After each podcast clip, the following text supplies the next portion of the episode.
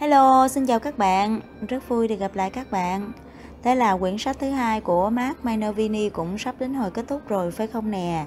Đúng là cuộc hội ngộ nào thì cũng đến uh, lúc phải chia tay phải không? À, hôm nay mình sẽ chia sẻ với các bạn nội dung cuối cùng trong quyển sách Cách tư duy của nhà vô địch đầu tư chứng khoán. À, đó là nội dung về cuộc đàm thoại với nhà vô địch đầu tư chứng khoán Mark Minervini cùng với nhà huấn luyện thành tích Jerez Robbins trước khi chia sẻ cái nội dung này á, thì mình có một cái điều thú vị muốn chia sẻ với các bạn đó là sáng nay á, mình có dịp đi xuống um, khu uh, hành chính mới ở quận 2 á. Không biết là các bạn có biết không? Trời cái đường xuống đảo đảo kim cương á các bạn. Đúng là mình á, ở sài gòn đúng là mình lúa dễ sợ luôn á. Mình không có biết có một cái nơi mà nó tuyệt vời như vậy. Trời ơi một cái khu đô thị mới nè cộng với uh, có một cái con sông cái thiên nhiên nó mát lành gì đâu á trời mình cảm thấy rất là thích cái nơi này tự nhiên muốn cảm thấy gắn, muốn gắn bó với nơi này quá. Các bạn có bạn nào có kinh nghiệm không? Chỉ cho mình với. Nhưng mà và có một cái điều nữa nè đó là mình thì mình ờ, không ít có đi ra ngoài. Cho nên mình cũng thấy mình hay lúa lắm các bạn. Lâu lâu đi ra ngoài mà đi xa đi xa như vậy cái uh, thành phố bây giờ nó đã thay đổi quá nhiều rồi trời mình đi mình bị lạc đường. Mình đi mình đi lạc đường tùm lum hết trơn. Và một cái sở đoán lớn nhất của mình á à, cho mình ngồi chỗ thì mình ngồi bao lâu cũng được hết trơn á. Nhưng mà hả cái sở đoán lớn nhất của mình đó là mình không có nhớ đường. Mình đi là mình cứ bị lạc đường ha các bạn? À, mình mới vừa đi quay đi cái đường ở trước mà khi mình quay lại là mình lạc đường trời ơi sáng nay hả lạc đường tùm lum. Bởi vậy mới nói chứ lúc mà có người chở cho mình đi có người dẫn đường cho mình đi á thì mình không có biết quý trọng cái người chở cái với lại cái người dẫn đường cho mình đi thôi. Tới chừng á mà à, mình tự đi rồi hả mình bị lạc đường tùm lum á lúc đó mình mới thấy hoang mang phải không các bạn? Và trong giao dịch thì thầy mình thấy nó cũng giống giống như vậy. Đi xong rồi về muốn bệnh luôn. Và có một điều mình à, chia sẻ với các bạn đó là cái việc mà mình à, suy nghĩ bấy à, mấy hôm nay mình cũng có suy nghĩ về việc này. À, đó là mình à, đã đưa ra một cái quyết định đó là mỗi năm mỗi năm vào nhân dịp sinh nhật của mình thì à, mình sẽ gửi đi năm hạt giống cho năm mảnh vườn để mà gieo trồng năm hạt giống của mình. Người ta nói muốn đi nhanh thì đi một mình mà muốn đi xa thì đi cùng đồng đội. Nhưng mà thật ra cái câu này không có đúng đâu các bạn. có nhiều câu nói mà mình tưởng đâu như là chân lý nhưng mà thật ra nó không có đúng cái gì hết trơn á thật ra à vậy thì bạn phải xem coi bạn đi cùng ai đồng đội của bạn là như thế nào à đi nhanh hay đi xa thật ra không có do cái số lượng người quyết định đâu mà do cái chính người đi đó họ quyết định. Vậy thì muốn đồng hành cùng nhau thì phải có những cái người đồng đội phù hợp à, có cùng tư duy có cùng suy nghĩ giống như nhau thì mới có thể đồng hành cùng nhau được. Cho nên á, mình không có muốn là năm hạt giống của mình á, nó không được chăm sóc tốt và nó sẽ biến thành cỏ dại. Cho nên á, năm hạt giống của mình á, mình sẽ chọn lựa năm khu vườn. À, mà năm khu vườn này á, phải đáp ứng được những cái điều kiện của mình. Đó là ba không ba phải ba biết. Và khi đáp ứng được điều kiện ba không ba phải ba biết thì sẽ được ba được. Nhưng nếu mà vi phạm ba được thì phạm vào ba cấm thì mình sẽ không bao giờ quay lại cái khu vườn đó nữa. Vậy thì điều kiện thứ nhất đó là ba không không tham. Có nghĩa là gì? À, chiến lược của mình á thì mình có hai chiến lược mà mình nghĩ rằng nó rất là mạnh mẽ và nó đủ để mà chúng ta có thể à, kiếm sống được từ cái nghề giao dịch. Đó là chiến lược à, HE2 mà mình học được từ thầy của mình.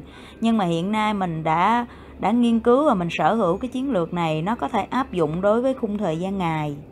À, à, khung thời gian H1 nhưng mà mình đã nâng nó lên thành cái chiến lược HE2 nâng cao đó là à, áp dụng đối với khung M10 và mọi khung thời gian áp dụng đối với mọi thị trường và áp dụng hiệu quả nhất đối với khung thời gian M10. Như vậy thì hôm trước mình có chia sẻ với các bạn đối với thị trường Forex thì một ngày ít nhất có hai cơ hội vào lệnh. Nhưng đối với à, khung H1 nhưng nếu mà là khung M10 thì bạn có tới 8 8 cơ hội vào lệnh lần các bạn à và cái chiến lược thứ hai đó là chiến lược dự báo giá kết hợp với HE2 áp dụng đối với thị trường Dow Jones và thị trường Nasdaq các bạn biết là hai chiến lược này là hai chiến lược cực kỳ mạnh mẽ. Tại vì khi mà các bạn còn tham lam và các bạn sợ hãi là vì các bạn không biết được thị trường nó sẽ đi đâu về đâu. Nhưng mình nói với các bạn tất cả nó đều có quy luật của nó và cái việc mà giá nó sẽ đi đến đâu à, thì à, các bạn có thể dự đoán được trong cái chiến lược dự báo giá của mình.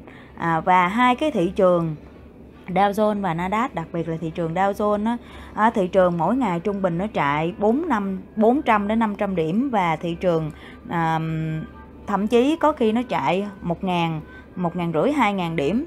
Như vậy thì nếu mà thị trường dao động mạnh thì các bạn thấy là nó dư dư để dư sức để các bạn có thể có được rất là nhiều thu nhập à, kiếm được tiền. Nhưng mà mình nói với các bạn hai cái chiến lược của mình rủi ro cực kỳ thấp. Thấp hơn là cả những cái chiến lược mà do do um, những cái chuyên gia khác họ nói nữa tại vì đó là cái quá trình mà nghiên cứu của mình á mình vận dụng những cái uh, kinh nghiệm của người khác để cho ra được cái chiến lược này. Um, rủi ro thì rất là thấp các các bạn. Như vậy thì cái yêu cầu đầu tiên của mình đối với cái khu vườn đó đó là không tham. Mỗi tháng là tính uh, dựa vào cái công thức lãi lãi suất kép thì ờ, chỉ nhân đôi tài khoản thôi chứ không có có tham lam để mà nhảy vào trong thị trường để mà nghĩ rằng sẽ kiếm được rất là nhiều tiền từ thị trường, từ đó là sai lầm. Những cái người mà học chung với mình ngày xưa là vì họ quá tham lam, không đúng kỷ luật, cho nên họ làm sai lời thầy. Và chính vì làm sai lời thầy, cho nên họ bị thất bại. Và khi họ thất bại thì họ đâm ra oán trách thầy và bảo là thầy lừa đảo họ. Nên là mình không có muốn cái điều đó. Cho nên đầu tiên, ba không, đó là không tham. Thứ hai đó là không sân và thứ ba là không si. Tức là gì? Không được nói lời gây chia rẽ trong à, nhóm đồng đội. Trước khi nói là phải biết suy nghĩ cho thật kỹ à, những cái lời nói của mình và không ganh ghét không ganh tị với người khác khi người khác hơn mình à, đạt cái thành tích hơn mình. Mỗi khi mà mình bị thất bại hay mình mình mình không làm đúng kỷ luật mình bị sai lầm thì mình phải tự điều chỉnh và mình phải tự tìm hiểu nguyên nhân là vì sao mình làm sai và mình phải tìm cách khắc phục nó chứ không có đi ganh tị với người khác. Điều kiện thứ hai đó là ba phải. Đầu tiên đây là cuộc chơi với tiền. Nghề giao dịch là nghề liên quan tới tiền. À, nó có rất là nhiều vấn đề ở trong đây cho nên đầu tiên các bạn có ít nhất tối thiểu phải có 2.000 đô la. Còn vì sao phải có 2.000 đô la? Thì mình sẽ giải thích sau khi mà các bạn đã là thành viên của nhóm. Cái thứ hai cái phải thứ hai đó là phải tuân thủ đúng kỷ luật và kiên nhẫn. Giống như mình nói hồi nãy học nghề là phải học từ từ. Mỗi tháng nhân đôi tài khoản không được đi nhanh quá mức để rồi nhận những cái thất bại không đáng có.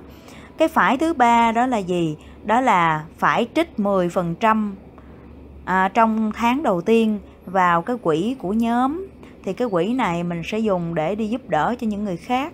À, mình không dám dùng cái từ là quỹ từ thiện. Mình không có ờ, là cái gì cả mà đi từ thiện cho ai hết các bạn. Nhưng mà cái quỹ này có thể là đi giúp đỡ cho những người khác. À, có rất là nhiều đang cần những người cần. Và mình cũng vậy mình cũng ờ, trích 10% cái ờ, thu nhập của mình từ cái giao dịch để mình bỏ vào trong quỹ này. Hoặc là sau khi kiếm được 1.000 đầu đô la đầu tiên thì trích ra 100 đô la để à, để vào trong quỹ để à, đi giúp đỡ những người khác. Đó là ba phải. Mình nhắc lại phải thứ nhất là phải có 2.000 đô, đô la tối thiểu. Thứ hai là phải tuân thủ đúng kỷ luật và kiên nhẫn. Thứ ba đó là phải à, trích 10% trong tháng đầu tiên giao dịch hoặc là trích 100 đô la sau khi kiếm được 1.000 đô la đầu tiên để đi giúp đỡ người khác. Điều kiện thứ ba đó là ba biết cái ba biết này nó liên quan cái tính phù hợp với tính cách của mình. Đó là đầu tiên đó là các biết yêu thiên nhiên và yêu động vật. Những bạn nào mà không có cảm xúc không có ờ, yêu không biết yêu thiên nhiên không có cảm xúc trước một cảnh đẹp hoặc là không có động lòng thương trước một con vật thì mình cái khu vườn đó nó cũng không tốt nữa. À, biết yêu thiên nhiên yêu động vật. Thứ hai cái biết thứ hai đó là biết tĩnh tâm có hiểu biết về nhân quả à, đặc biệt những bạn nào mà biết thiền theo à, phương pháp làng mai của sư ông Thích Nhất Hạnh thì rất là phù hợp với mình. Còn nếu mà các bạn chưa biết thì các bạn có thể nghe những cái bài pháp thoại của sư ông Thích Nhất Hạnh hoặc là sư nếu mà bạn nào mà mới thì có thể tìm những cái bài pháp thoại của sư à, thiền sư Thích Minh Niệm là đệ tử của sư ông Thích Nhất Hạnh thì các bạn nghe những cái bài pháp thoại đó sẽ giúp ích cho các bạn rất là nhiều.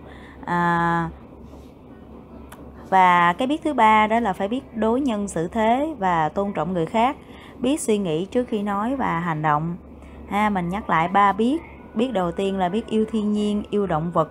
Thứ hai đó là biết tĩnh tâm. À, biết uh, hiểu biết về nhân quả.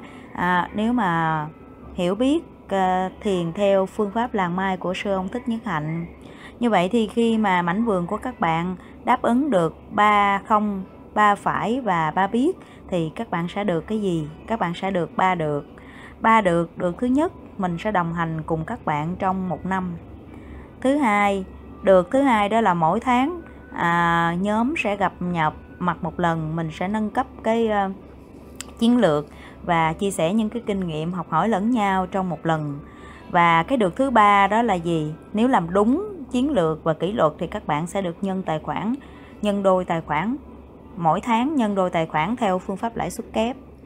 Vậy thì cái yêu cầu của mình đó là à, các bạn không được vi phạm ba cấm. Thứ cái cấm thứ nhất đó là cấm làm trái kỷ luật. À, cấm gây cấm thứ hai đó là cấm cấm gây chia rẽ nhóm. Cái cấm thứ ba đó là cấm các bạn dạy chiến lược lại cho người khác khi mà bản thân các bạn chưa hiểu. Đây là một việc làm cực kỳ nguy hiểm các bạn ha. Nếu mà các bạn vi phạm nếu mà những cái mảnh vườn nào mà vi phạm ba cấm thì mình cũng rất là nhẹ nhàng. À cái mảnh vườn đó nó sẽ không còn là trong cái uh, cái nhóm của mình nữa và mình sẽ không bao giờ quay trở lại cái ngôi vườn đó. Uhm, cho nên những bạn nào mà cảm thấy là mình hữu duyên có duyên với mình và những cái khu vườn của mình đáp ứng được những cái điều kiện của mình à, những cái yêu cầu của mình thì mình sẽ gửi năm hạt giống của mình à, để mà ừ, ươm trên vườn nhà các bạn. Thì à, mọi thứ tùy duyên thôi các bạn. Và mỗi một năm thì mình chỉ gieo năm hạt thôi. Mình không có muốn uh, là là những cái hạt giống quý giá mà mình nâng niu á, trở thành á, những cái, cái cái cái nó mọc thành những cái cỏ dại trên những cái khu vườn không có được chăm sóc à, tốt. À, vậy thì hy vọng rằng những cái chia sẻ rất là chân tình của mình sẽ tìm thấy được những cái ờ, người hữu duyên để nhận năm hạt giống của mình về gieo trồng. À, có thể là những cái điều kiện của mình hiện tại các bạn chưa hiểu nhưng mà đó là những cái từ khóa để giúp các bạn tìm hiểu về về đó đặc biệt là những cái bài pháp thoại những cái phương pháp thiền theo phương pháp làng mai đó là thiền hiểu biết đó các bạn. Thì nó sẽ giúp cho các bạn sống tốt hơn vui vẻ hơn hạnh phúc hơn trong cuộc đời này.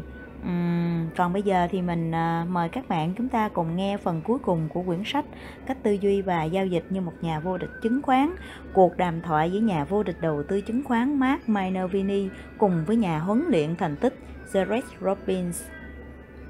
Ed Robin là một trong những người bạn tôi rất ngưỡng mộ Mặc dù anh ấy có nhiều khán giả trung thành và biệt được và được biết đến như người truyền động lực thành công trên thế giới, nhưng tôi xem anh ta như viên ngọc quý chưa được phát hiện.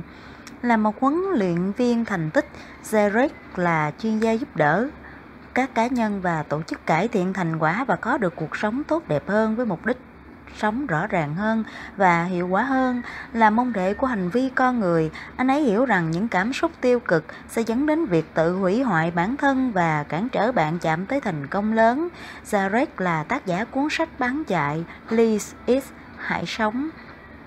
Anh ấy cũng là một chuyên gia trong lĩnh vực lập trình ngôn ngữ, tư duy NLP, một công nghệ đầy sức mạnh mang đến thành công lớn không chỉ trong hoạt động giao dịch mà cho cả cuộc đời tôi. Trong một buổi giảng tại hội thảo Master Trader Program năm 2016, tôi ngồi cùng Jared để thảo luận về những bảy cảm xúc và tâm lý khiến hầu hết mọi người khó đạt được thành tích giao dịch siêu hạng và cách thức các nhà giao dịch phải làm để khắc phục chúng. Buổi đàm thoại của chúng tôi bàn sâu về nhận thức có điều kiện conditional conditioning và kỹ thuật NLP, cách làm giảm các áp lực căng thẳng stress và tận hưởng cuộc sống tốt hơn trong vai trò của một nhà giao dịch chứng khoán. Buổi đàm thoại hữu ích đến nỗi tôi cảm thấy phải đưa vào cuốn sách này. Người dịch nhận thức có điều kiện Cognitive Conditioning là lý thuyết giải thích tại sao bộ não con người có thể tạo nên một mạng lưới không thể tin nổi trong việc xử lý thông tin khi chúng ta học mọi thứ. Lý thuyết này có thể được chia thành hai lý thuyết nhỏ, thuyết nhận thức, hành vi (CPT) và thuyết nhận thức xã hội SCT. Trong cuốn sách này, tác giả chủ yếu bàn về thuyết nhận thức hành vi. Mark Minervini qua nhiều năm, tôi nhận ra nỗi sợ hãi là cảm xúc số một khiến các nhà giao dịch tự hủy hoại tính kỷ luật. Nỗi sợ hãi bỏ lỡ cơ hội khiến họ mua rượt đuổi các cổ phiếu tại mức giá cao hơn, mức giá họ biết nên dừng lại lợi nhuận nhỏ mà không có lý do rõ ràng và nỗi sợ hãi phạm phải sai lầm khiến các nhà giao dịch không dám đưa ra những quyết định quan trọng. Các nhà đầu tư có thể giải quyết nỗi sợ hãi này như thế nào để hoạt động giao dịch của họ trở nên hiệu quả hơn? Derek Robbins có một trạng thái cảm xúc được gọi là sự buông bỏ detachment, cho phép bạn hoạt động với năng lực cao nhất.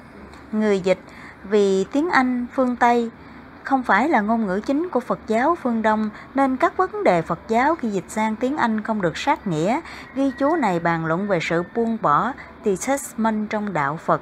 Chữ buông bỏ trong đạo Phật hơi khác với nghĩa thông thường của nó trong Anh ngữ. Trong Phật giáo, buông bỏ được gắn liền với tâm xả ly, renunciation. Chữ xả ly trong Anh ngữ cũng bị hiểu nhầm vì nó ngụ ý là ta phải từ bỏ tất cả để vào sống trong hang động.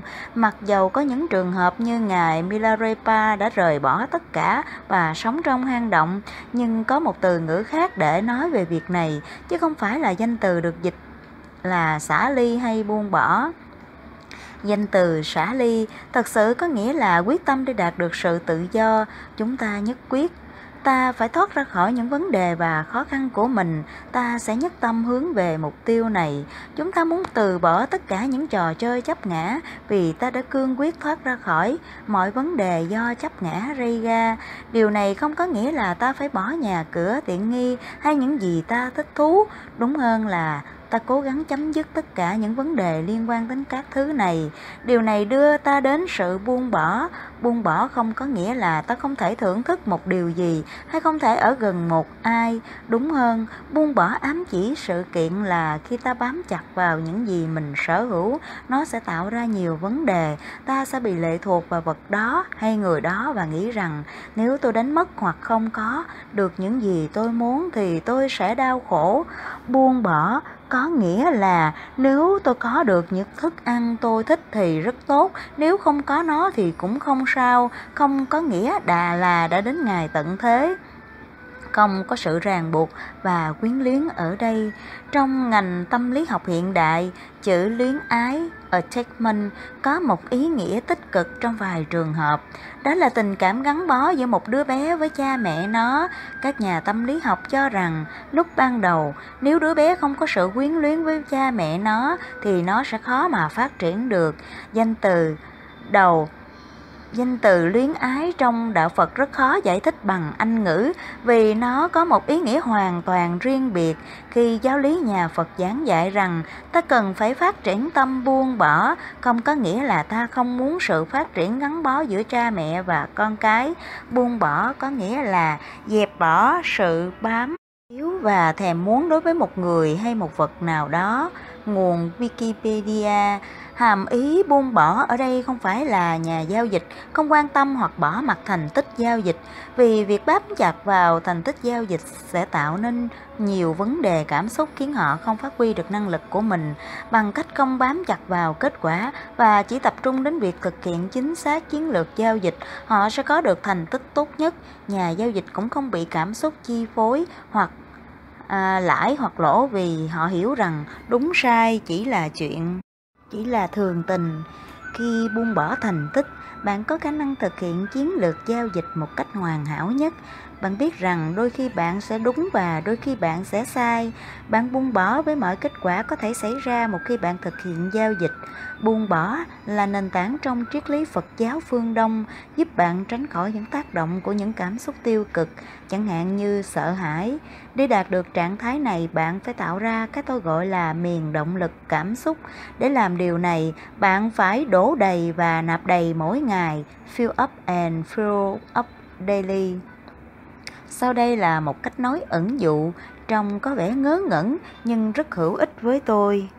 Tưởng tượng bạn là một chai soda, nếu bạn chỉ là một nửa chai, thậm chí một đứa trẻ cũng có thể bóp nghẹt được cái chai. Nhưng nếu à, nhưng nếu bạn là một cái chai đầy và được bịt kín với các áp lực từ bên ngoài, ngay cả một người lớn khỏe mạnh cũng không làm mớp được cái chai. Một chai soda đầy và bịch kính không thể bị bóp méo. Mỗi nhà giao dịch cũng phải làm với họ như thế mỗi ngày. Họ làm điều này bằng cách tạo ra một thói quen khi chuẩn bị giao dịch mỗi ngày. Họ sẽ được đổ đầy, nạp đầy và tự bịch kính chính mình trước khi bước vào thế giới giao dịch. Một ví dụ và mát Tôi biết anh đang thực hành điều này mỗi ngày là diễn tập tinh thần, mental rehearsal. Nó là phương pháp mà huyền thoại quyền Anh Mohamed Ali đã sử dụng trước mỗi buổi thi đấu và các vận động viên thể thao hàng đầu, luôn dựa vào nó để đạt được thành công. Trước khi đi vào giải thích, hãy để tôi giải thích nét độc đáo quan trọng của diễn tập tinh thần. Diễn tập tinh thần không phải là hình dung hóa và đây là điểm mọi người thường hiểu lầm. Một hình dung tích cực là đang tưởng tượng về những kết quả tốt nhất có thể, nhưng đó không phải là thực tế. Đối với một nhà giao dịch, điều này có nghĩa là bạn đang hình dung mỗi giao dịch luôn đi theo con đường bạn kỳ vọng. Điều không thể xảy ra trong thực tế khi bạn hình dung mọi thứ tích cực nhưng lại gặp một khoảng lỗ, hệ thống thần kinh của bạn sẽ bị kích động và nỗi sợ hãi sẽ xuất hiện. Kiểm soát nỗi sợ hãi yêu cầu bạn phải có diễn tập tinh thần. Trong tư duy bạn phải bắt đầu bằng những hình ảnh tưởng tượng về điều bạn phải làm để thực hiện một giao dịch vĩ đại. Bằng cách tuân theo kế hoạch, từng bước một bạn vào và ra thị trường mà không phải tốn nhiều sức lực. Tuy nhiên, bạn cũng tưởng tượng mình đang làm đúng như trên, nghĩa là tuân thủ kế hoạch và xác định đúng các tín hiệu mua theo hệ thống. Nhưng lúc này thị trường đang chống lại bạn, cổ phiếu không diễn ra đúng theo kịch bản bạn kỳ vọng, lệnh giao dịch của bạn kết thúc với một khoản lỗ nhỏ, bạn thấy bản thân đang chấp nhận khoản lỗ này, hít thở sâu và ngồi xuống bàn để xác định tín hiệu giao dịch tiếp theo. Diễn tập tinh thần bao gồm việc nhìn nhận bản thân đang hướng tới đạt kết quả giao dịch tốt cho mỗi giao dịch và sẵn sàng đối diện với trở ngại và chấp nhận những khoản lỗ. Bạn càng diễn tập tinh thần của mình càng nhiều, càng nhận thấy bản thân dễ dàng tuân thủ kỷ luật và kế hoạch giao dịch. Khi không quan tâm nhiều đến kết quả, bạn dễ dàng chế ngự được sự căng thẳng, sợ hãi, bạn sẽ thấy mình chế ngự được sự vội vàng muốn mua rượt đuổi một cổ phiếu. Bạn thấy mình đang giữ vững được các lệnh dừng lỗ và đóng lệnh giao dịch với một khoản lỗ nhỏ. Thậm chí khi cổ phiếu đảo chiều tăng và hồi phục mà không có bạn ở trên tàu, bạn biết điều gì xảy ra với bạn giống như điều bạn làm với tất cả mỗi giao dịch. Thực hành diễn tập tinh thần các tình huống này mỗi ngày trước khi giao dịch sẽ giúp bạn có sự chuẩn bị tốt với bất cứ điều gì có thể xảy ra với bạn, giống như huyền thoại quyền Anh Muhammad Ali chuẩn bị cho chính mình đón nhận cắn cú, các cú đấm, cảm nhận nỗi đau và tiếp tục chiến đấu.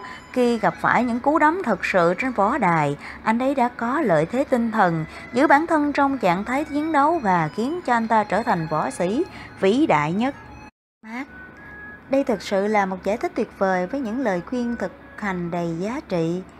À, sau đây là cách tôi giải thích điều này.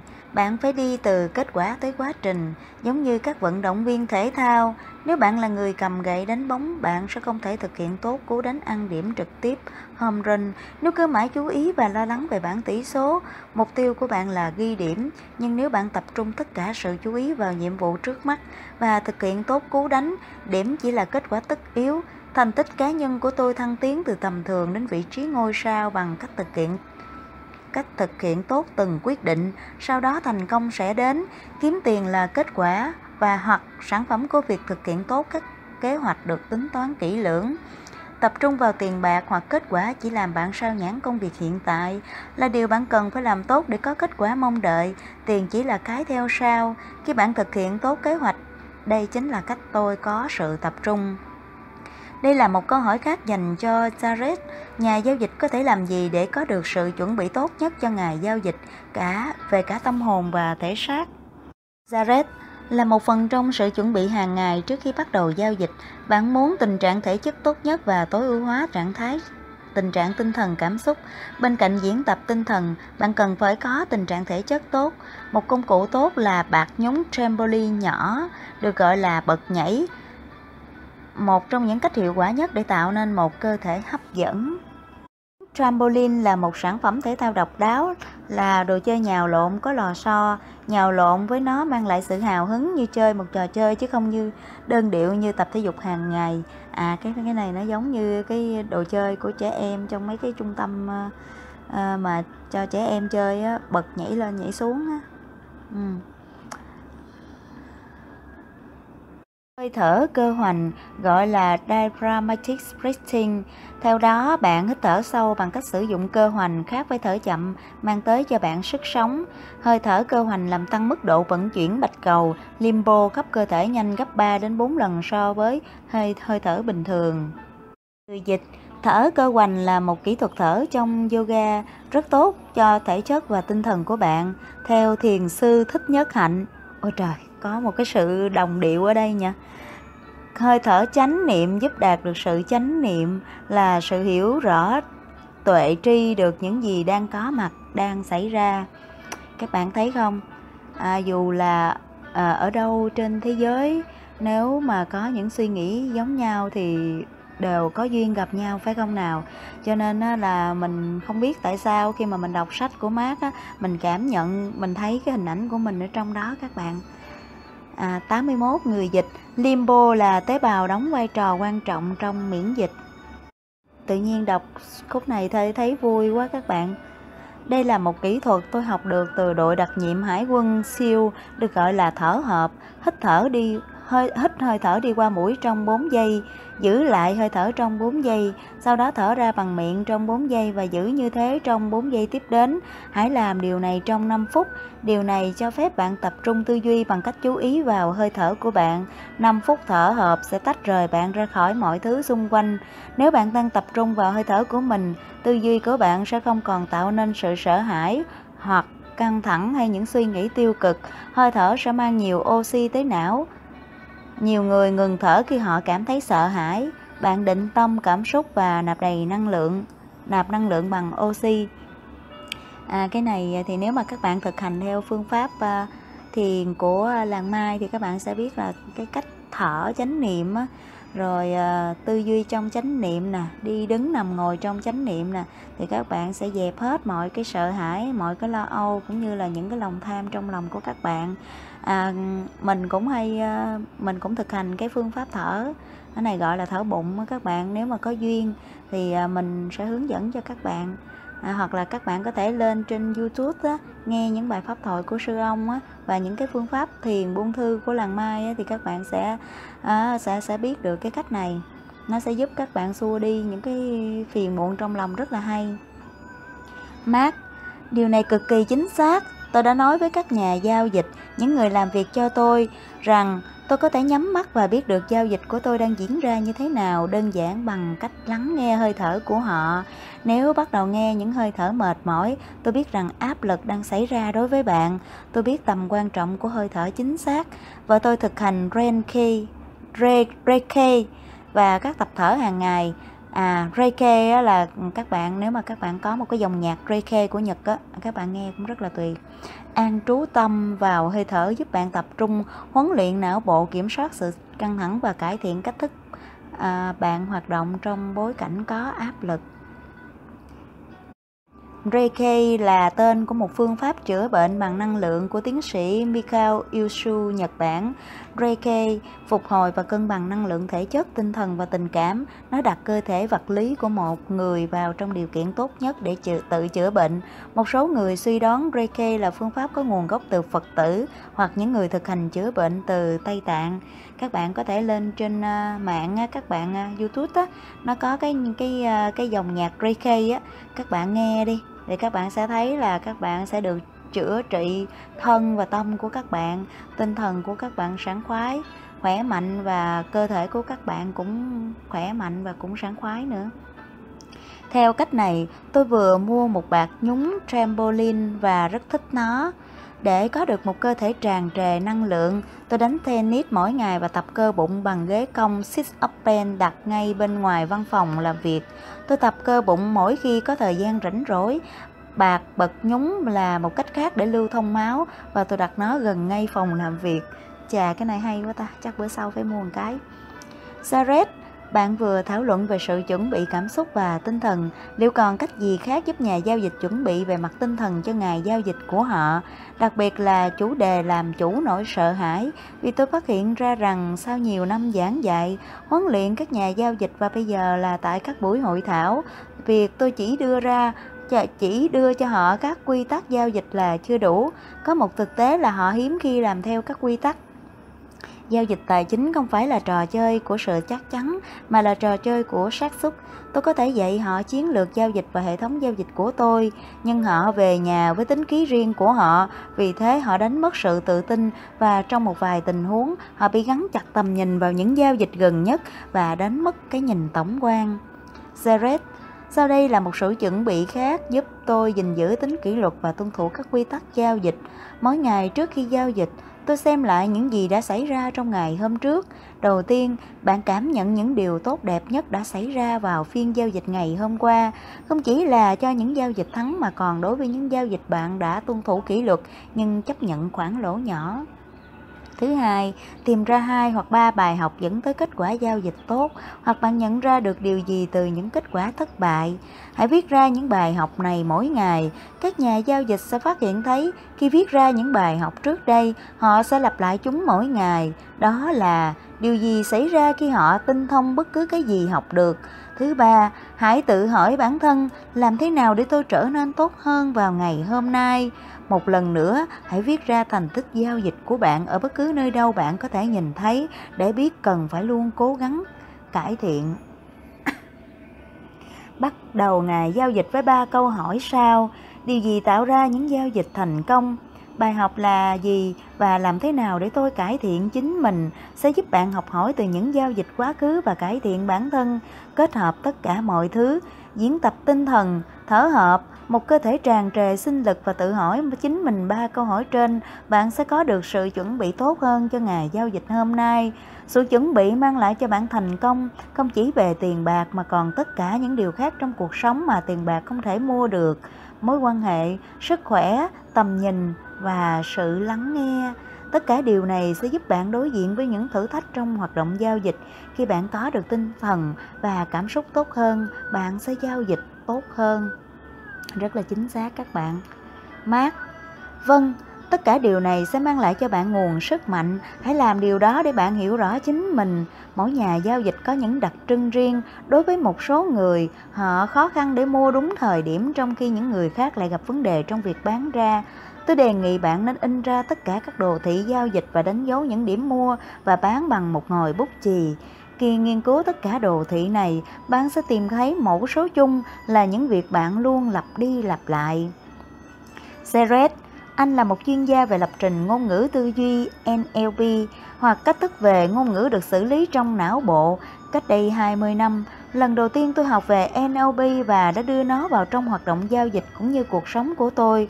Tôi đã đọc vô số cuốn sách về NLP và tiếp tục thực hành nó cho đến ngày hôm nay. Nó thật sự là công cụ hiệu quả đối với cá nhân tôi. Kỹ thuật NLP nào cho anh anh cho rằng hữu ích đối với các nhà giao dịch trong việc cải thiện cách thức quản lý giao dịch, à, quản lý cuộc sống và giao dịch. À, có một cái cuốn sách mà mình muốn à, chia sẻ với các bạn à, trên trên cái kênh của mình.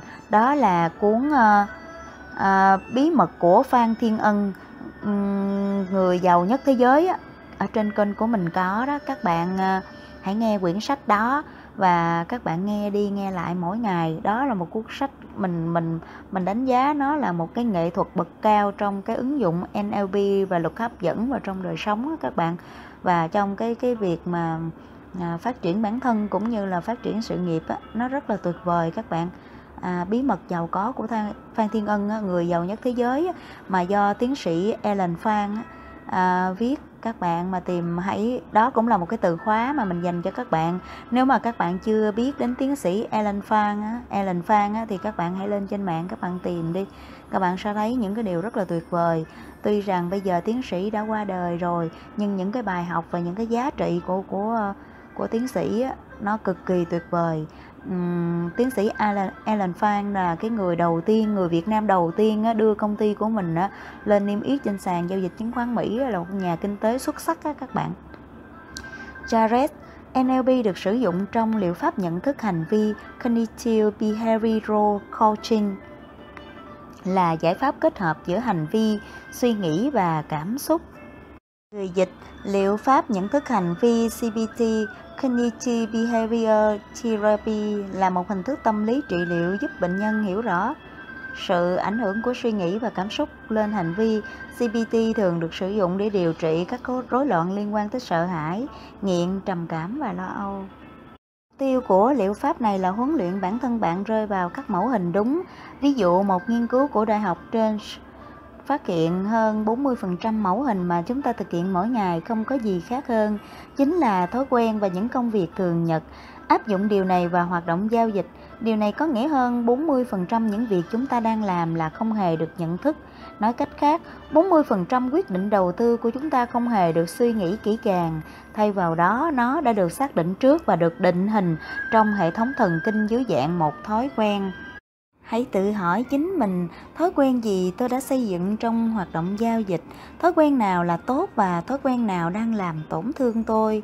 Cuốn sách The Power of Habits, sức mạnh của thói quen của Charlie Duhigg cho thấy mỗi thói quen đều có 3 phần, điểm kích hoạt, trở thành công việc thường nhật và phần thưởng, bắt đầu bằng việc nhận diện các mẫu hình tiêu cực của bạn trong hoạt động giao dịch là những việc bạn lặp lại liên tục khiến cho thành tích giao dịch trở nên kém đi. Có thể một tình huống nào đó trong hoạt động giao dịch đã kích thích nỗi sợ hãi của bạn, điều khiến bạn hành động theo một thói quen. Trong trường hợp này, không phải là bạn đang gặp phải nỗi sợ hãi mà chính bạn đang tạo ra nỗi sợ hãi. Mark Vâng, tôi rất thích cuốn sách của Charlie. Tôi giải thích cho mọi người rằng giao dịch tài chính là một thử thách thú vị vì bạn sẽ phải ứng xử với các sai lầm. Nếu bạn nộp đơn xin việc và mọi người không tuyển dụng bạn, hoặc bạn viết một bản thảo sách và nhà xuất bản nói không, chúng chẳng có gì thú vị cả, bạn có thể cảm thấy chán nản nhưng vẫn có thể cố gắng một lần nữa. Nhưng trong hoạt động giao dịch, mỗi kết quả tiêu cực sẽ gây ra cuộc tổn thất tài chính, khiến bạn rất khó để tiếp tục giao dịch. Một nhà giao dịch có thể gặp phải sai lầm khiến cho tài khoản giao dịch bị mất 50.000 đô la. Lúc này nhà giao dịch không chỉ cảm thấy mất tự tin và sợ hãi, anh ta còn không có đủ tiền để tiếp tục theo đuổi nghề giao dịch tài chính. Tổn thất tài chính sẽ làm lãi kép nỗi sợ hãi và dẫn đến việc mất niềm tin À như vậy là Mark đã giải thích giùm mình cái cái cái điều kiện mà mình yêu cầu các bạn phải có tối thiểu 2.000 đô la rồi đó. Jared Bằng cách sử dụng liệu pháp nhận thức hành vi, bạn tập trung vào các suy nghĩ và tình huống khiến bạn sợ hãi, mô phỏng và tái tạo nỗi sợ hãi đó Báo ba việc thị trường đang làm gì với bạn, bạn có được nhận thức sâu sắc hơn về nỗi sợ hãi bằng cách nhìn thấy cách thức mình tạo ra các tình huống và mẫu hình khiến bạn hoảng sợ. Đây là một lợi ích khi bạn thực hiện liệu pháp này, nghĩa là bạn đã hình dung ra nỗi sợ hãi diễn ra như thế nào. Có thể là do bạn dễ bị kích động, hoặc có thể bạn đang tự hành hạ chính mình khi gặp phải thất bại, hoặc có thể bạn tự thưởng cho chính mình về một ngày tồi tệ khi mang theo những câu chuyện đáng thương về nhà. Khi kể lại những câu chuyện đáng thương, bạn cảm thấy bỗng chốc yêu mến và có một sợi dây kết nối với vợ chồng hoặc bạn bè hoặc những người thân khác. Vì thế bạn tự đặt bản thân mình vào người thất bại để mong nhận được tình thương và sự quan tâm của người khác.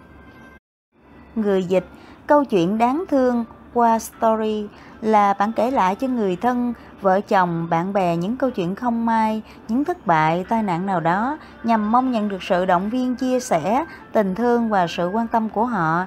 Khi làm điều này, bạn đã lại mang lại cho mình cảm giác sợ hãi, à, yếu đuối và tự ti.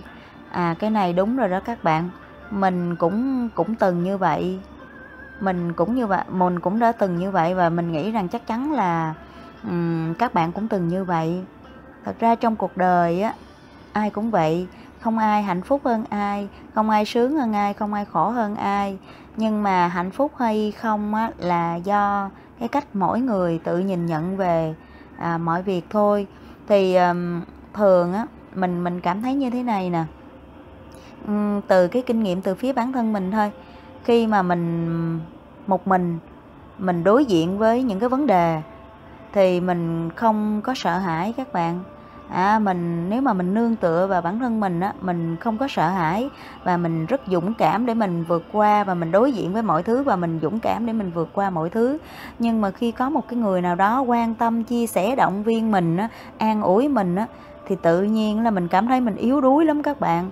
Thì dù gì á mình cũng là phụ nữ mà cho nên là mà bản chất của người phụ nữ thì lúc nào cũng ờ, nhẹ nhàng, dịu dàng, đúng không? Cũng cần phải có một cái nên, nơi nương tựa, đó là cái bản chất sâu xa của một cái người phụ nữ. Á, cho nên nó là khi mà có ai quan tâm, chia sẻ, động viên á, thì tự nhiên mình cảm thấy mình yếu đuối vô cùng á. Tự nhiên một cái cảm giác muốn dựa dẫm vào người khác nhưng mà khi có một mình thì tự nhiên một cái bản năng một cái năng lực và một cái sức mạnh vô biên trong bản thân mình đó, nó trỗi dậy và nó giúp mình nó dẫn mình đi. À, nó bảo vệ mình và nó giúp mình vượt qua mọi khó khăn. Cho nên á thiền ca trong cái thiền ca làng mai có một cái bài hát rất là hay đó là quay về nương tựa hải đạo tự thân. Chánh niệm là bụt soi sáng xa gần hơi thở là pháp bảo hộ thân tâm. Năm uẩn là tân phối hợp chuyên cần. Đó là cái bài hát rất là hay các bạn. Cho nên là mình à, à, mình sau này là mình quay về nương tựa vào chính mình để tìm thấy cái người một cái con người khổng lồ ở bên trong của mình một cái người vĩ đại ở bên trong mình để mà nương tựa. Chứ mình không đi đi tìm cầu vào những cái à, cái mong cầu ở bên ngoài nữa các bạn. Và khi mà mình uh, quay về nương tựa vào chính bản thân mình á. Á, thì mình thấy rất là an ổn và thấy rất là bình an rất là hạnh phúc và rất là mạnh mẽ và rất là vững chãi. Nếu trong quá trình kiểm tra các mẫu hình và hành vi bản thân bạn phát hiện ra điều gì đó xảy ra giống như tôi vừa mô tả bạn nên thay đổi thói quen của mình thay vì bị kích hoạt bởi những khoảng lỗ nỗi sợ hãi và tỏ ra đáng thương, hãy huấn luyện não bộ của bạn phản ứng theo cách khác. Đầu tiên, bạn suy nghĩ về các khoản lỗ trong mối quan hệ với các quy tắc giao dịch. Khi chấp nhận một khoản lỗ nhỏ phù hợp với các quy tắc giao dịch, bạn nên tán thưởng chính mình. Hãy bật khỏi ghế làm một điệu nhảy vui nhộn. Hãy để cho cơ thể bạn được biểu lộ cảm xúc. Từ đó, bạn sẽ thấy việc chấp nhận khoản lỗ nhỏ là một chiến thắng lớn. Bạn tha, đang thay thế những mẫu hình cũ tạo ra nỗi sợ hãi và căng thẳng. Nếu bạn làm đoạn mạch các mẫu hình xấu bằng việc xác định các thói quen xấu và thay thế chúng bằng các thói quen tốt mới, bạn sẽ nhận được kết quả khác. Thay vì hình dung ra các tình huống bi kịch nhất, bạn hãy loại bỏ những thói quen xấu ngay lập tức và huấn luyện bản thân chấp nhận các khoản lỗ nhỏ như một chiến thắng lớn. Mark Vâng, các nhà quảng cáo thường khuyên chúng ta nên tự thưởng cho bản thân khi gặp phải một ngày khó khăn. Đó là lý do để chúng ta trở về nhà và mở một chai bia. Một nhà quảng cáo nói, đây là lúc Miller, à, lúc của Miller, cái một cái hiệu bia của à, như của Đức á, Tôi luôn nói rằng giao dịch tài chính kích thích các xung động thần kinh tương tự như chúng ta đi lạc vào khu rừng nhiệt đới mà không hề có thứ vũ khí gì trong tay và đối diện với một con hổ đang nhổ vào bổ nhào về phía bạn. Chất adrenaline cũng sẽ tụt dốc, cũng chịu áp lực sợ hãi như nhau, tim đập loạn nhịp như nhau và cũng rất khó đưa ra những suy nghĩ sáng suốt. Điều này khiến cho tình trạng hoảng loạn trở nên tồi tệ. Một nhà giao dịch phải làm gì khi đối diện với tình huống như vậy và làm thế nào để tối thiểu hóa các ảnh hưởng tiêu cực của cảm xúc trong những tình huống giao dịch đầy căng thẳng? Jared, một lần nữa, bạn phải nạp đầy năng lượng và duy trì tình trạng được điều áp. À, người dịch Miller là tên của một loại bia ở Mỹ chứ không phải ở Đức ở Đức các bạn. Điều áp resurprise là một thuật ngữ trong kỹ thuật. Nó có nghĩa là kính thích, kính kính khích và không lọc khí. Ví dụ như chúng ta nói một buồng lái, cabin, máy bay hoặc khoang tàu ngầm được điều áp nghĩa là nó được kinh khích, kính khích giữ áp suất không khí không đối à, không đổi ở đây bạn đọc nhớ lại câu nói ẩn dụ trước đó của Saret về hình tượng cái chai soda đầy được bịch kính. Lúc đó không ai có thể bóp được cái chai soda cho dù đó là một người khỏe mạnh. Hàm ý ở đây là nhà giao dịch một khi bịch kính tư duy và cảm xúc thì không có một yếu tố bên ngoài nào có thể tác động đến họ. Bạn muốn giao dịch tốt nhất có thể, nghĩa là nếu tính theo thang điểm từ 1 đến 10, bạn muốn sẽ được 9 điểm hoặc 10 điểm và về cảm xúc thể chất và tinh thần. Nếu bạn ở dưới mức 8 điểm nghĩa là bạn đang bị thiếu ngủ, bạn không ăn uống hợp lý, bạn không thể buông bỏ được cảm xúc, bạn đang ở trong tình trạng cực kỳ tồi tệ. Hãy giữ cho trạng thái cảm xúc, thể chất và tinh thần của bạn ở mức 9 hoặc 10 điểm để có thể chịu được các áp lực của công việc giao dịch. Mark Vâng, nhiều người hỏi tôi làm thế nào sinh tồn trong bối cảnh áp lực căng thẳng của nghề giao dịch tài chính trong suốt hơn 30 năm qua.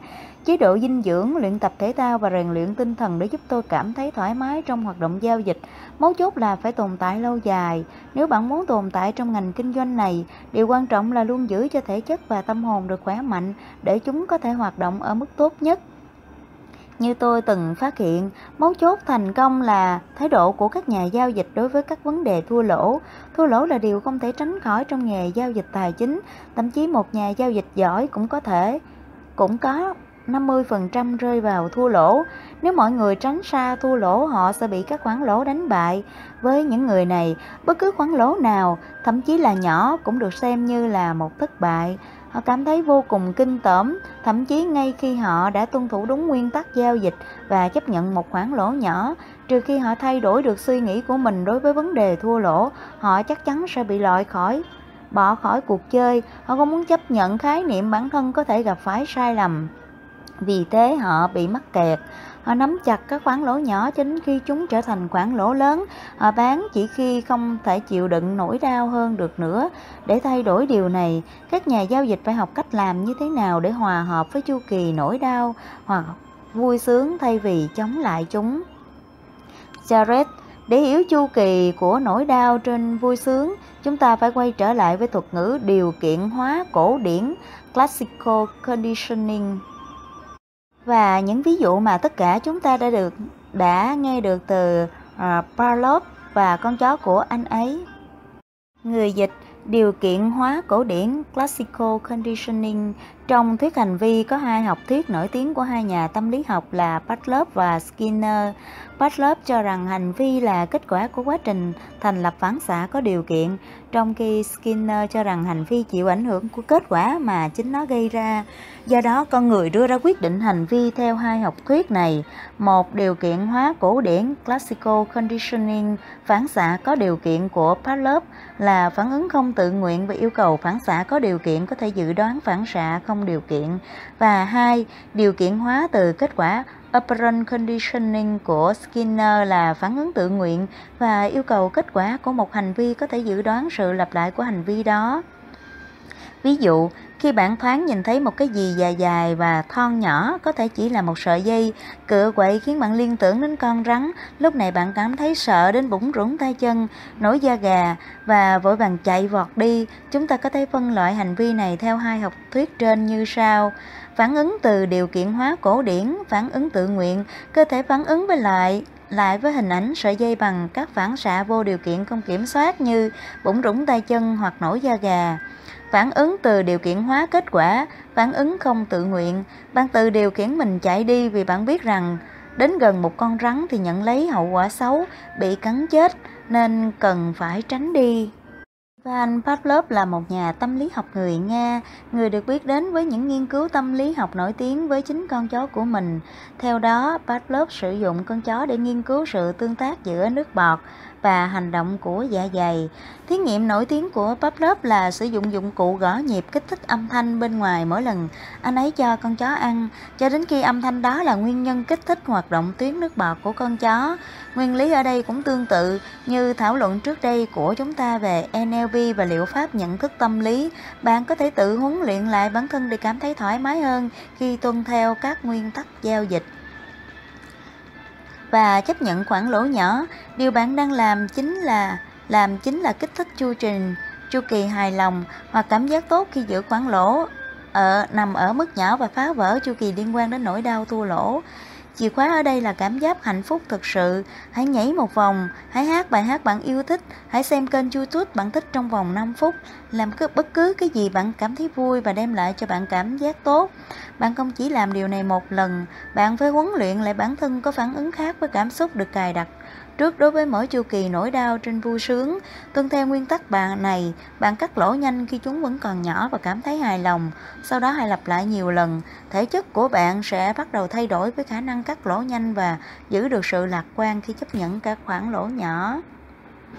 Mark Vâng, tôi cảm thấy rất tốt khi chỉ lỗ nhỏ. Tôi cố gắng tránh các khoản lỗ lớn và những nỗi đau của nó. Tuy nhiên khi mới bắt đầu sự nghiệp giao dịch, tôi cố gắng tránh các khoản lỗ lớn bằng cách kiên trì nắm giữ và hy vọng giá cổ phiếu sẽ tăng trở lại. Giải cứu tôi thoát khỏi tình khốn tồi tệ. Kết quả là tôi đã gặp phải điều tôi muốn né tránh. Điều này giải thích tại sao việc hình thành quy tắc giao dịch và tuân thủ nó một cách nghiêm ngặt lại là điều cực kỳ quan trọng. Có rất ít người tuân thủ được các nguyên tắc giao dịch do chính mình xây dựng nên. Điều tương tự cũng gặp phải khi chúng ta ăn kiêng, tập thể dục và giao dịch tài chính. Lý do gì khiến rất ít người có thể duy trì được kỷ luật trong thời gian dài? Làm thế nào để bạn có thể đi từ mất kỷ luật thành có kỷ luật? Jared đây là điểm cực kỳ thú vị trong tâm lý học. Nếu bạn nghiên cứu tâm lý học, chúng ta biết rằng mọi thứ đều hoạt động theo hệ thống và chúng ta có khả năng lập trình hệ thống theo một cách nhất định. Khi nhìn nhận dưới góc độ tâm lý học nhận thức hành vi cognitive uh, psychology, chúng ta đang trở nên cảm xúc hơn và khả năng đưa ra các quyết định đúng đắn tùy thuộc vào cảm xúc tích cực có được hình thành hay không. Tâm lý học nhận thức hành vi pha trộn giữa cảm xúc và tính hệ thống, trong khi tâm lý học nhân văn Humanities Psychology chỉ tập trung vào niềm hạnh phúc. Cụ thể, một người nên đạt được cái gì để đạt được tình trạng hạnh phúc tối ưu và sức khỏe tốt nhất, nên tuân theo cái nào. Sự thật là đôi lúc có tất tất cả đều đúng. Trong tâm lý học nhận thức hành vi, mục tiêu là có được cảm xúc tốt nhất khi làm mọi thứ đúng đắn, chẳng hạn như tuân thủ quy tắc giao dịch của bạn trong giao dịch tài chính. Nếu tuân thủ các quy tắc giao dịch và duy trì kỷ luật, bạn chắc chắn sẽ nhận được những kết quả tích cực. Để khuyến khích bản thân tuân thủ kỷ luật, hãy lập danh sách các phần thưởng và lợi ích và bổ sung vào danh sách 5 kết quả tích cực mỗi ngày.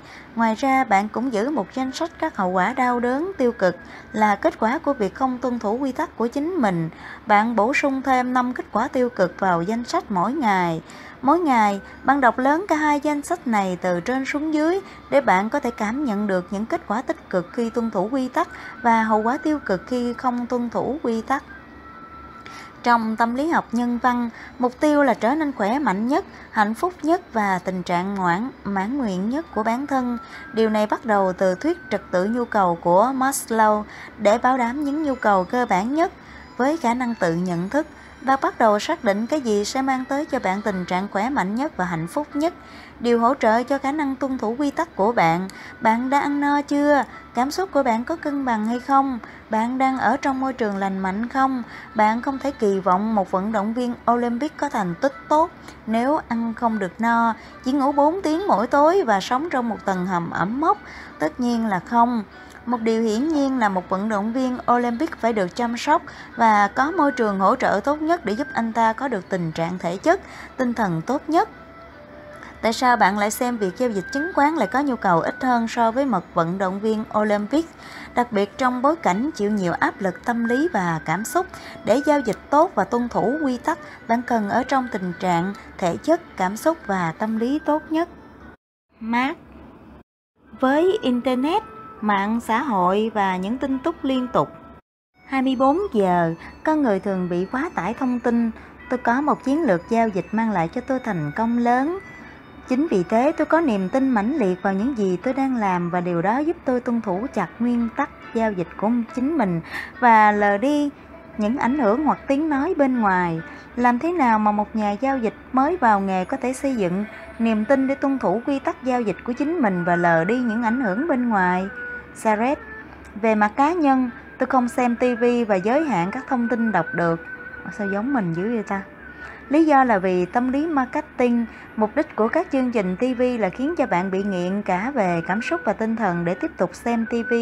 Và nếu bạn vẫn xem, những chương trình này sẽ kiếm được nhiều tiền hơn từ việc bán quảng cáo và những chuyên gia quảng cáo sẽ khiến bạn mua cái bạn nhìn thấy. Toàn bộ quá trình này có được là nhờ khiến cho bạn bị nghiện cả về mặt tinh thần và cảm xúc. Các bạn có biết không, lâu lắm rồi mình không có xem TV, mình không có xem à, ca nhạc, mình không có à, đọc báo mình không có coi uh, internet và mình cũng không có sử dụng mạng xã hội nữa các bạn. Tất nhiên một nhà giao dịch cần có thông tin để giao dịch nhưng tôi đề nghị có một giải pháp tốt hơn thay vì ôm lấy tất cả mọi thông tin tránh tình trạng quá tải thông tin bắt đầu từ bằng bộ lọc của mình là chỉ cho phép bạn thu thập những thông tin cần thiết. Điều này khiến bạn phải chịu trách nhiệm với nguồn thông tin và thời điểm tiếp nhận thông tin. YouTube và các chương trình truyền thông mang lại cho bạn sự tự do trong việc lựa chọn các chương trình xem.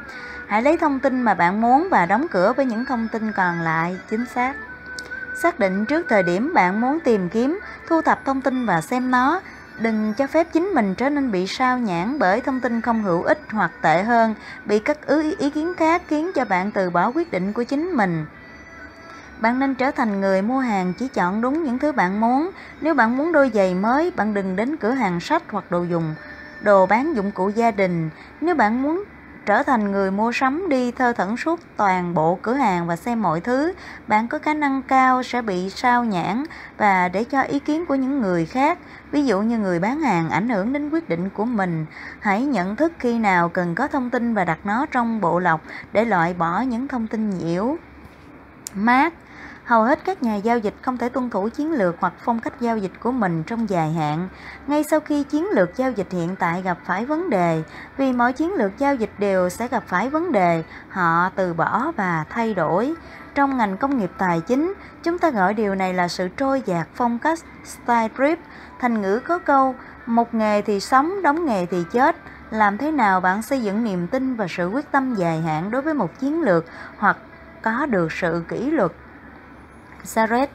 Trong cuốn sách Mastery, Người tinh thông, Robert Greene đã chỉ ra sự khác nhau giữa người tinh thông, Mastery và kẻ học đòi, Dublin. Phát hiện của ông rất hữu ích. Giả sử bạn bắt đầu một điều gì đó mới mẻ, đạt được sự tiến bộ và sau đó còn tiến bộ hơn nữa, cho đến khi bất ngờ bạn đạt được sự ổn định dài hạn, là lúc bạn không thể tiến triển thêm được nữa. Điều gì xảy ra tiếp theo nếu là một kẻ học đòi? Người cảm thấy vui vẻ lúc khởi đầu sẽ trở nên chán nản khi mọi thứ gặp phải khó khăn. Những kẻ học đòi nhanh chóng thay đổi phương pháp và hoặc cố gắng làm một điều gì đó hoàn toàn khác. Đó chỉ là học cho vui trong một phút chốc. Nhưng khi bạn gặp phải khó khăn, những kẻ học đòi nhanh chóng thay đổi một lần nữa và cố gắng làm một điều khác, gì khác. Tuy nhiên, người tinh thông có hành động hoàn toàn khác. Khi bị những người, bị chững lại, người tinh thông lại sẽ thực hiện từng bước một, nhận ra những giai đoạn này là một phần trong quá trình học hỏi và là điều tất yếu xảy ra. Anh ta quyết tâm học hỏi nhiều hơn nữa và thực hành nhiều hơn nữa. Anh ta có được sự tinh thông bằng cách sử dụng những giai đoạn chững lại này như là cơ hội để mài dũa kinh nghiệm.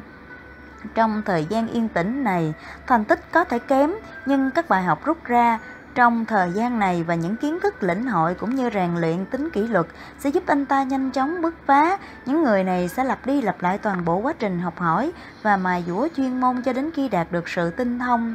Nếu bạn chỉ là kẻ học đòi, cứ chuyển từ cái này sang cái khác, sử dụng hàng tá chiến lược, bạn sẽ không bao giờ có được thành công lớn. Điều này rất là giá trị phải không các bạn và mình à, rất là kinh nghiệm cái việc này cho nên ở trong ờ, cuốn sách bí mật giàu có của phan thiên ân á thì có một cái câu đó là gì? Thất bại chỉ là à, một à, chỉ làm chậm trễ trong cái quá trình đi đến thành công thôi. Và những cái người mà thất bại nó sẽ lùi bước nếu ý chí thành công của ta đủ mạnh. Và các bạn thấy đó trong tất cả những cái người thành công thì là lại là những cái người thất bại nhiều nhất. Và khi họ thất bại họ học từ thất bại và họ đứng dậy và họ vượt qua những cái thất bại đó mát Tôi nghĩ đó là một trong những điểm mạnh nhất của tôi. Tôi không học đòi theo bất cứ cái gì. Tôi dốc không hết quyết tâm. Tôi gọi nó là loại bỏ lời xin lỗi. Lỗi. Khi bạn cháy hết mình và quyết tâm cao độ, toàn bộ cấu trúc sẽ hoàn toàn khác khi bạn chỉ là kẻ học đòi. Học đòi mang đến cho bạn khả năng đưa ra lời xin lỗi. Vâng, tôi không làm trầm trọng hóa vấn đề này, nhưng nếu là tôi, tôi có thể làm tốt hơn. Để trở nên vĩ đại, bạn phải có sự quyết tâm cao độ. Nhiều người có thể nhận ra sự xung đột niềm tin diễn ra như thế nào và ta phải tái thiết lại hoặc điều chỉnh các niềm tin này để đáp ứng cho mục đích của họ. Saret Xung đột niềm tin là giống như tôi muốn tạo ra thành tích giao dịch siêu hạng và kiếm hàng triệu đô la, nhưng tôi không bao giờ muốn dành thời gian để học hỏi và làm bài tập về nhà.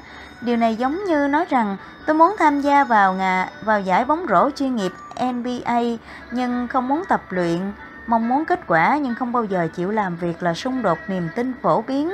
Bạn phải xem lại suy nghĩ của mình và bạn hành động như thế nào. Với những người làm việc chăm chỉ để theo đuổi mục tiêu, chính tính thực tế của mục tiêu thể hiện ngay trên thời gian biểu của họ. Điều này có đúng với bạn không? Bạn dành ra bao nhiêu thời gian để tập luyện nhằm đạt được mục tiêu? Liệu bạn có quyết tâm nỗ lực hơn 100% sức lực?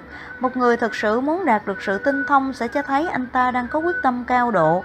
Một người có xung đột niềm tin, tôi muốn kết quả tốt nhưng không phải nỗ lực vất vả, sẽ dễ dàng buông xuôi, giống như người muốn có sức khỏe tốt nhưng không chịu nỗ lực tập luyện. Trong giao dịch, bạn cần phải nhận ra năng lực thực tế của bạn, mở một tài khoản giao dịch và hãy xem năng lực của bạn như thế nào. Bạn có kiếm tiền điều đặn với lợi nhuận cao hơn rủi ro, thua lỗ khi thực hiện các giao dịch hay không? Liệu bạn có thể chịu đựng các dao động quá lớn, hot screen, xung đột niềm tin là sự khác biệt giữa cái bạn muốn và quyết tâm thực hiện để có được nó.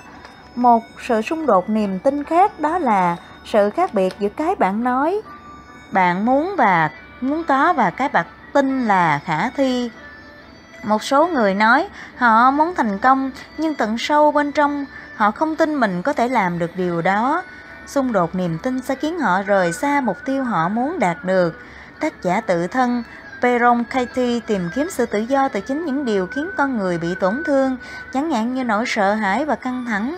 Một trong những kỹ thuật của cô là tự hỏi bản thân một loạt câu hỏi. Ví dụ, Giả sử bạn nhận ra thực tế là bạn muốn thành công nhưng lại cho rằng mình không thể làm được điều này. Câu hỏi đầu tiên bạn hỏi bản thân là điều này có đúng không? Liệu có đúng là bạn không thể trở nên thành công, thậm chí đó là mục tiêu của bạn không? Câu trả lời có thể là có hoặc không thực tế, hoặc tôi không biết. Nhưng cho đến khi bạn hỏi câu hỏi thứ hai, bạn không thể biết được sự tồn tại của xung đột niềm tin. Giả sử bạn trả lời cho câu hỏi đầu tiên là không, tôi không thể. Sau đó bạn trả lời câu hỏi thứ hai. Điều này có đúng ở tất cả mọi thời điểm, mọi nơi, bất kể vấn đề gì hay không? Nếu bạn trung thực với chính mình, bạn trả, phải trả lời là đúng. Không có gì là đúng ở mọi thời điểm, mọi nơi và mọi vấn đề, thậm chí là luật hấp dẫn cũng thế. Bây giờ bạn có thể mở cửa bản thân để nhìn thấy một khả năng khác.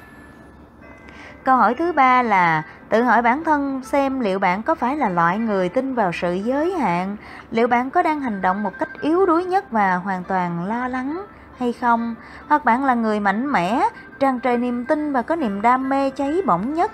Luôn luôn mục tiêu là điều đến sau. Câu hỏi thứ tư là bạn sẽ như thế nào khi không có giới hạn niềm tin?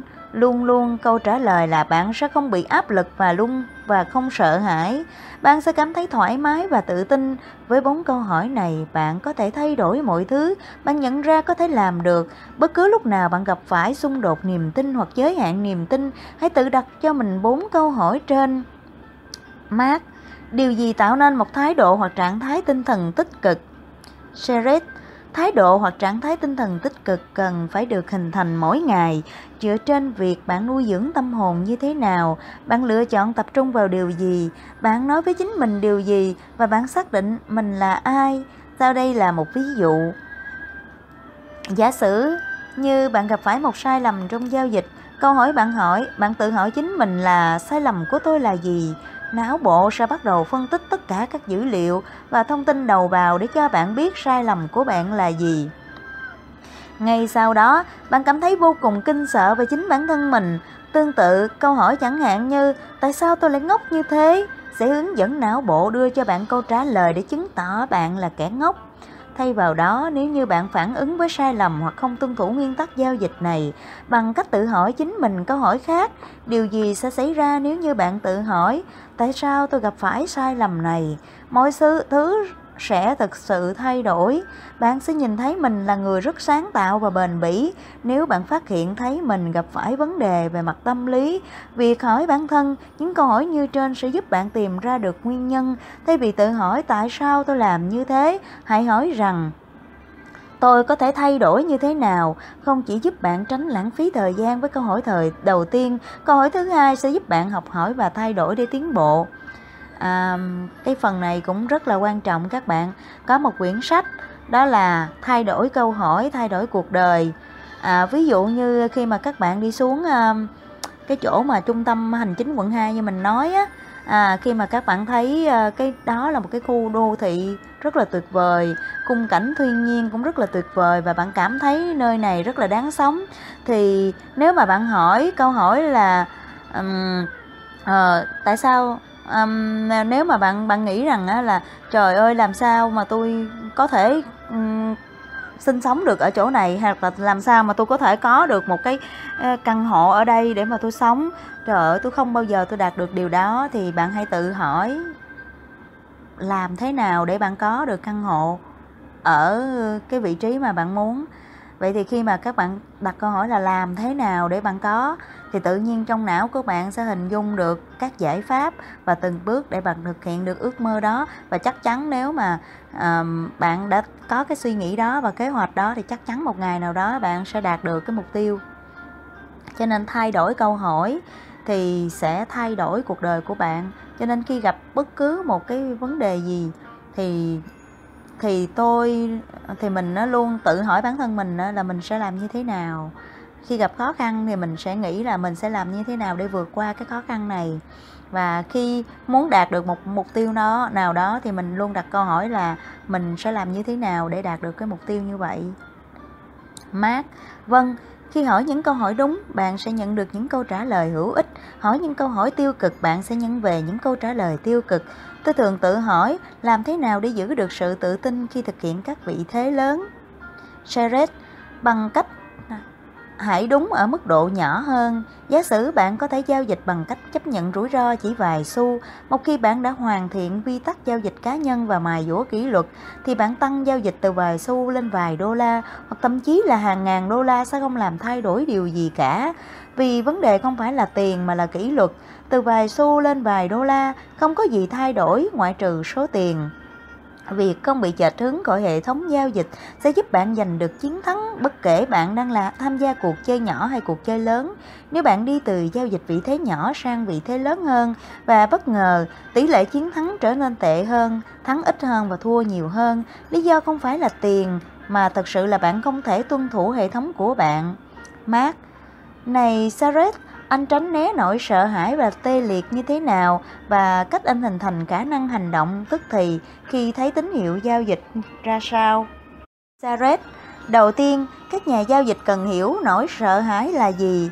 Nỗi sợ hãi không gì khác hơn là hệ thống thần kinh của bạn đang tự hỏi bạn đã chuẩn bị gì chưa.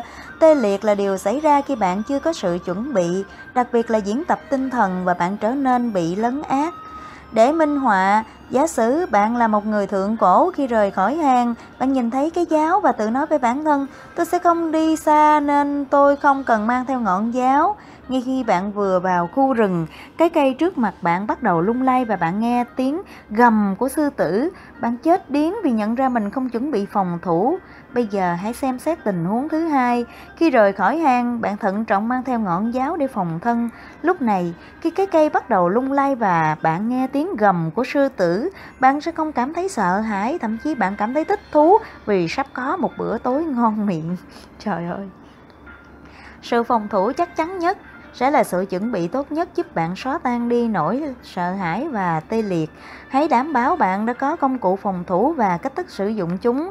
Nếu bạn cảm thấy sợ hãi, hãy ngừng giao dịch vì bạn đã không có sự chuẩn bị. Hãy lên danh sách tất cả những việc bạn cần phải làm trước khi bắt đầu giao dịch để bạn cảm thấy đã sẵn sàng giao dịch về cả mặt thể chất và tâm lý tâm lý và cảm xúc.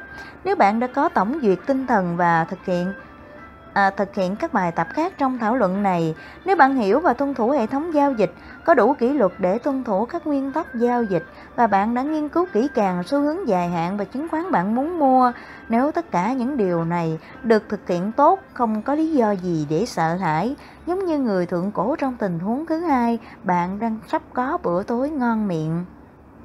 Mark các nhà giao dịch có thể làm gì để giữ được niềm tin sau khi trải qua chuỗi thua lỗ kéo dài? Làm thế nào họ có thể trở lại trạng thái cân bằng? Saret, hãy tuân thủ hệ thống giao dịch của bạn. Nếu hệ thống này là đúng và bạn thật sự tuân thủ quy tắc, vấn đề chỉ là thời gian để bạn trở lại trạng thái cân bằng. Bạn có thể điều chỉnh quy mô vị thế giao dịch trong suốt thời gian này nhưng nếu đó là một hệ thống giao dịch đã được kiểm chứng và bạn không chệch hướng khỏi các quy tắc giao dịch, nó sẽ đưa bạn trở về con đường sinh lợi. Bạn phải tập trung nhất với chính bản thân mình. Bạn có thực sự tuân theo hệ thống hay không? Nếu bạn không thèm đếm xỉa gì đến hệ thống hay chỉ thực hiện một vài phần trong quy tắc giao dịch thì bạn cũng không hoàn toàn tuân thủ hệ thống giao dịch. Hệ thống sẽ không giúp ích gì cho bạn nếu bạn không sử dụng nó. mát làm thế nào duy trì được trạng thái tích cực trong giai đoạn học hỏi khi bạn vẫn chưa đủ giỏi để tạo ra những kết quả giao dịch có thể chấp nhận được? Làm như thế nào để biết đây là bạn chứ không phải là hệ thống giao dịch?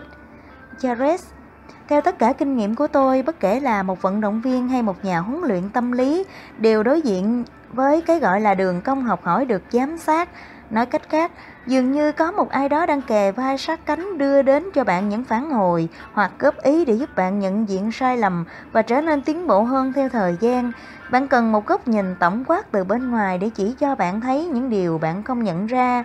Nếu bạn không làm việc với một ai đó, hãy để cho kết quả của bạn hành động theo một cơ chế có phản hồi. Ở đây không phải là màu xám, chỉ là đen hoặc trắng. Hãy in kết quả giao dịch của bạn ra để bạn có thể nhìn thấy thực tế của những giao dịch lãi và lỗ. Mark, làm thế nào tôi biết được huấn luyện hoặc có người cố vấn giỏi? À, xin lỗi, Mark, làm thế nào tôi biết tôi có được được huấn luyện hoặc được uh, hoặc một người cố vấn giỏi? Sarah, rất đơn giản, kết quả giao dịch và thái độ của bạn sẽ được cải thiện. Kết quả nói lên tất cả, bạn thuê một huấn luyện viên tốt và tuân thủ chính xác những lời khuyên của họ. Nếu bạn đã áp dụng đúng 100% lời khuyên và hướng dẫn của họ, nhưng kết quả vẫn tồi tệ hơn theo thời gian, đó là một người huấn luyện hoặc cố vấn tồi. Hoặc có thể triết lý của người cố vấn không phù hợp với bạn, bất kể lý do là gì bạn phải tìm ra con đường tốt nhất để giúp bạn thành công. mát bạn nghĩ mất bao nhiêu lâu để một người giúp họ trở nên hiệu quả hơn? Liệu có lúc nào họ nên từ bỏ hay không? Về mặt cá nhân, tôi tin rằng mọi người nên có sự kiên trì không điều kiện, nghĩa là họ phải có sự quyết tâm không bao giờ từ bỏ và tin tưởng vào khóa huấn luyện. Ý anh thế nào? Saret, đầu tiên bạn phải quyết định muốn trở thành cái gì và sẽ trở nên vĩ đại như thế nào. Câu này rất giá trị các bạn. Như chúng ta bàn luận về sự tinh thông, chúng ta biết sẽ có những trở ngại và những khoảng thời gian khó khăn phía trước. Bạn phải tuân thủ một cái gì đó, khám phá bản thân và mài dũa kỹ năng của mình cho đến khi đạt được sự tinh thông. Đó là một quá trình. Thông thường, mỗi người thường được ước lượng thấp khoảng thời gian để đạt được sự tinh thông trong giao dịch. Mọi người có thể đánh giá thấp các khó khăn hoặc khiến họ sớm từ bỏ mục tiêu vì họ không chuẩn bị để đối diện với đường công học hỏi sẽ diễn ra như thế nào. Hãy nghĩ xem, một bác sĩ phải được đào tạo bao nhiêu lâu và họ phải chuẩn bị kỹ lưỡng như thế nào trước khi thực hiện một ca phẫu thuật. Bạn nghĩ điều này chỉ diễn ra trong 6 tháng ư? Bạn có thể trở thành bác sĩ với chỉ 6 tháng học tập hay không? Bạn có tin vào lời tư vấn pháp lý của một luật sư chỉ đến trường trong 12 tháng hay không? Trong bất cứ lĩnh vực nào phải mất 8 đến 10 năm để được cấp chứng chỉ hoặc đạt được mức độ tinh thông tương tự. Nếu không sẵn lòng đầu tư thời gian, bạn làm sao có thể kỳ vọng sẽ trở thành một bác sĩ giỏi? Các nhà nghiên cứu cho biết phải mất 10.000 giờ thực hành để trở nên tinh thông, không phải là 10.000 giờ chuẩn bị mà là thực hành. Vì thế, nếu đây là thời điểm khởi đầu, bạn nên sẵn lòng thực hiện giao dịch trong bao nhiêu giờ. Để đạt được thành tích giao dịch siêu hạng phải mất nhiều năm hơn với sự quyết tâm mạnh mẽ hơn. Mark Ceres Cảm ơn anh rất nhiều vì những chia sẻ hữu ích. Tôi nghĩ rằng đoạn đàm thoại này nên được bổ sung vào một cuốn sách để bạn đọc có thể vượt ra ngoài sự máy móc của hệ thống giao dịch. Thật tuyệt, cảm ơn anh một lần nữa. Như vậy là các bạn cũng vừa nghe xong phần cuối cùng của quyển sách thứ hai của Mark Minervini, đó là cách tư duy và giao dịch như một à, nhà vô địch chứng khoán. Trong cái à, phần à, phần phần đoạn cuối này, cuộc đối thoại của Mark với lại Saret là cực kỳ giá trị phải không các bạn? Chắc chắn là sau khi các bạn nghe xong thì các bạn sẽ nhận ra được rất là nhiều điều, những cái bài học ra giá giá trị.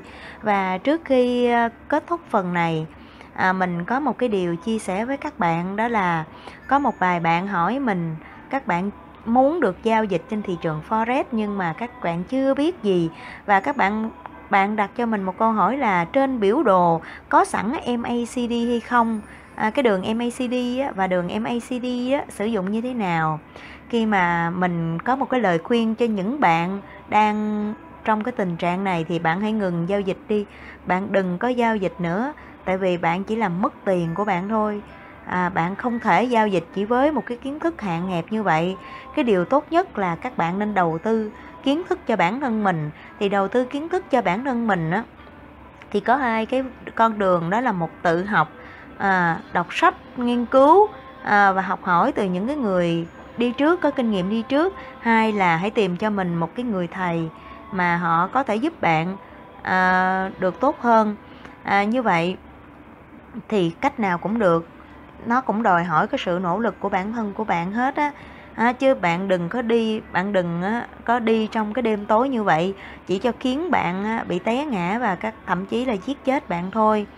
Và qua cái phần cuối này và qua những quyển sách của Mark, những bài học từ Chet Livermore, Mark Minervini hay là quyển uh, những phù thủy à, trên thị trường chứng khoán vân vân, à, Soros nè, hoặc là Warren Buffett vân vân. Mình à, muốn chia sẻ với một điều với các bạn là khi mà các bạn học được những cái bài học từ những cái người vĩ đại được thế giới ca ngợi à, các bạn nghĩ họ là những người rất là vĩ đại. Nhưng theo quan điểm của mình thì họ cũng giống như chúng ta thôi.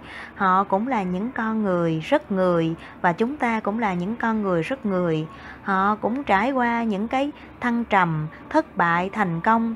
Nhưng điều khiến họ trở nên vĩ đại đó là gì? Họ biết họ muốn trở thành ai.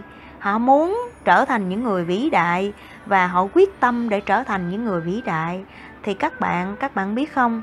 Mình và các bạn chúng ta đều giống nhau. Chúng ta đều có những tố chất của những người vĩ đại. À, một cái con người rất là vĩ đại ở bên trong các bạn chỉ có điều là chúng ta có muốn đánh thức cái con người vĩ đại hay không? Và chúng ta có dũng cảm và chúng ta có muốn trở thành người dũng người người vĩ đại và chúng ta có muốn à, và chúng ta có dám dũng cảm để trở thành người vĩ đại hay không? Mình nói với các bạn á tất cả chúng ta đều như nhau. Cái quan trọng là đều là sự chọn lựa mình luôn có một cái niềm tin rất là mãnh liệt vào bản thân mình. Đó là một cái cái điều mà mình đã theo mình suốt từ từ bé cho đến giờ. Mình sinh ra và lớn lên ở một cái vùng nông thôn rất là nghèo các bạn. À, nhưng mà mình không bao giờ từ bỏ ước mơ của mình nữa à, và một cái câu mà theo đuổi suốt cuộc đời của bản thân mình đó là gì? Người khác làm được thì mình làm được người khác trở nên vĩ đại thì mình cũng trở nên vĩ đại. Và nếu các bạn cũng tin tin mình, những cái lời mình chia sẻ thì các bạn hãy biết được là năng lực của bản thân của các bạn các bạn đang thiếu điều gì. Cái câu hỏi làm thay đổi cuộc đời các bạn đó làm thế nào để tôi đạt được điều đó? Chứ chứ không phải là cái câu là tôi không thể làm được điều đó, mà phải là làm thế nào để tôi đạt được điều đó. Và các, nếu các bạn có một cái niềm tin mạnh, mãnh liệt vào bản thân mình á, và có đủ sự quyết tâm, sự dũng cảm để đi đến cuối đoạn đường á, bây giờ mình nhìn lại á, mình cũng không có thể hình dung được á là mình mình tự tự nhiều khi mình tự hỏi bản thân mình á, làm sao mình có thể vượt qua được những cái giai đoạn khó khăn như vậy? Thật sự các bạn, mình cũng đã trải qua rất là nhiều những cái thăng trầm trong cuộc sống, những cái giai đoạn tưởng chừng như không thể vượt qua được. Nhưng mà mình luôn với một câu hỏi là làm thế nào để mà mình vượt qua, làm thế nào để mình đạt được mục tiêu? Và đến hôm nay thì mình cũng không dám nói là mình là người thành công, nhưng về về mặt tinh thần, về mặt tinh thần mình đã vượt qua được cái tôi, vượt qua những cảm xúc sợ hãi, những cái hy vọng. Và à, những cái tham lam trong bản thân mình á, một phần nào đó rất là nhiều rồi. À, cái cái cái phần con trong người mình á mình mình mình đã hiểu được nó và mình sống cùng với nó và giúp cho cái phần người của mình nó lớn lên từng ngày. Và trong giao dịch cũng như vậy khi mình đối diện với thị trường mình không còn cảm xúc sợ hãi nữa vì mình cũng thật là may mắn là mình được học cái lớp dự báo giá của thầy. Khi mà bạn biết được là giá nó sẽ đi đâu nó về đâu thì bạn sẽ không còn sợ hãi nữa. À, hy vọng rằng những chia sẻ rất là chân tình của mình và những quyển sách trên kênh của mình sẽ giúp cho bạn cho cuộc sống của bạn được tốt hơn và giúp cho cái việc giao dịch của bạn ngày càng hiệu quả hơn. À, chúc các bạn luôn an yên bình an và hạnh phúc xin chào và hẹn gặp lại các bạn.